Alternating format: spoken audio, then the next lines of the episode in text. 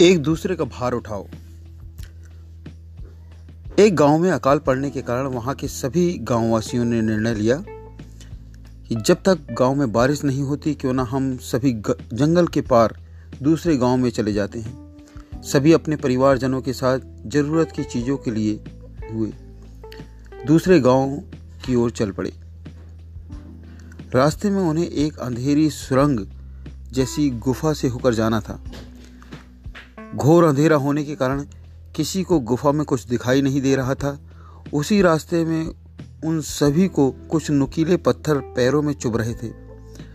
बहुतों ने उस पत्थरों को के कारण कुड़कुड़ाने लगे और कहने लगे कि ये नुकीले पत्थर किसने फेंक दिया है?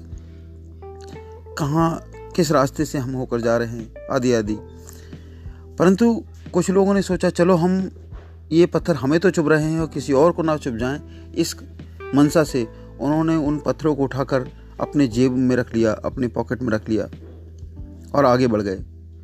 जब सभी उस रंग से पार हो गए तो क्या देखा कि जो नुकीले पत्थर उन्होंने अंधेरे में इकट्ठे किए थे, वो पत्थर बेस कीमती हीरे थे।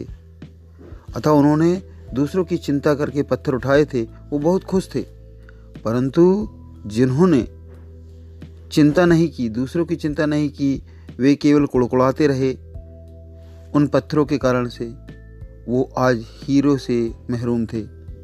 वो हीरे उन्हें नहीं मिले। उन हीरो को पत्थर समझकर उन्होंने फेंक दिया था। वे सभी लोग अभी भी कुड़कुड़ा रहे थे। हाँ प्रियो, हम दुनिया जो हमको कांटे देती है, उसमें हम कुड़कुड़ाए नहीं, प्रभु का धन्यवाद दें। कौन जाने ये कांटे हमारे लिए हीरे बन जाएँ?